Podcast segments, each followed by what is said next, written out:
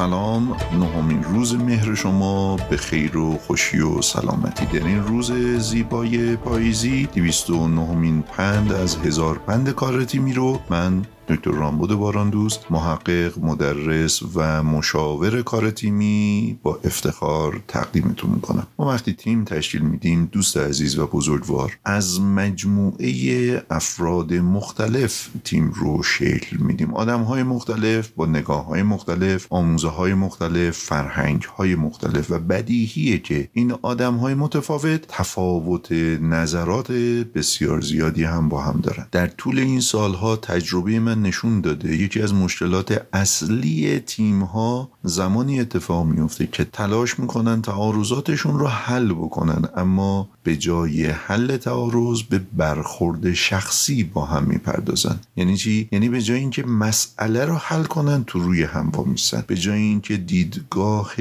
موافق یا مخالف در مورد مسئله بدن در مورد اختلاف های شخصی که از قبل مونده و تبدیل به یه بغض فروخورده شده توی جلوشون مونده بوده می‌پردازن. به هم میتوپن به هم توهین می‌کنن به هم میتازن و کار به اختلافات شخصی می‌رسه. مثلا به جای اینکه در مورد رنگ یه طرح حرف بزنن و حتی در مورد اختلافی که در مورد اون رنگ دارن صحبت بکنن به این می‌پردازن که تو همیشه با رنگ های تیره موافقی. وقتی در مورد تو صحبت می‌کنی؟ یعنی من به موضوع رنگ کاری ندارم. موضوع من شخصیت توه. موضوع من توی موضوع من خودتی. موضوع من تصویه حساب شخصی با تو. و اینجا اختلاف نظری که در مورد رنگ یه طرح داریم محل خوبیه واسه شاخشونو کشیدن. بدیهی نتیجه این گفتگو بعد از چند جمله میره به سمت دعواهای شخصی و معمولا تیم ها یه همچین تحملی رو ندارن. حالا آقای دکتر وظیفه ماها چیه؟ شما چه لیدر تیم باشین چه عضو تیم باید تلاش بکنید به اعضایی که درگیر دعواهای شخصی میشن دو تا چیز رو یادآوری بکنین. یک روی اصل موضوع بمونین و اختلافات و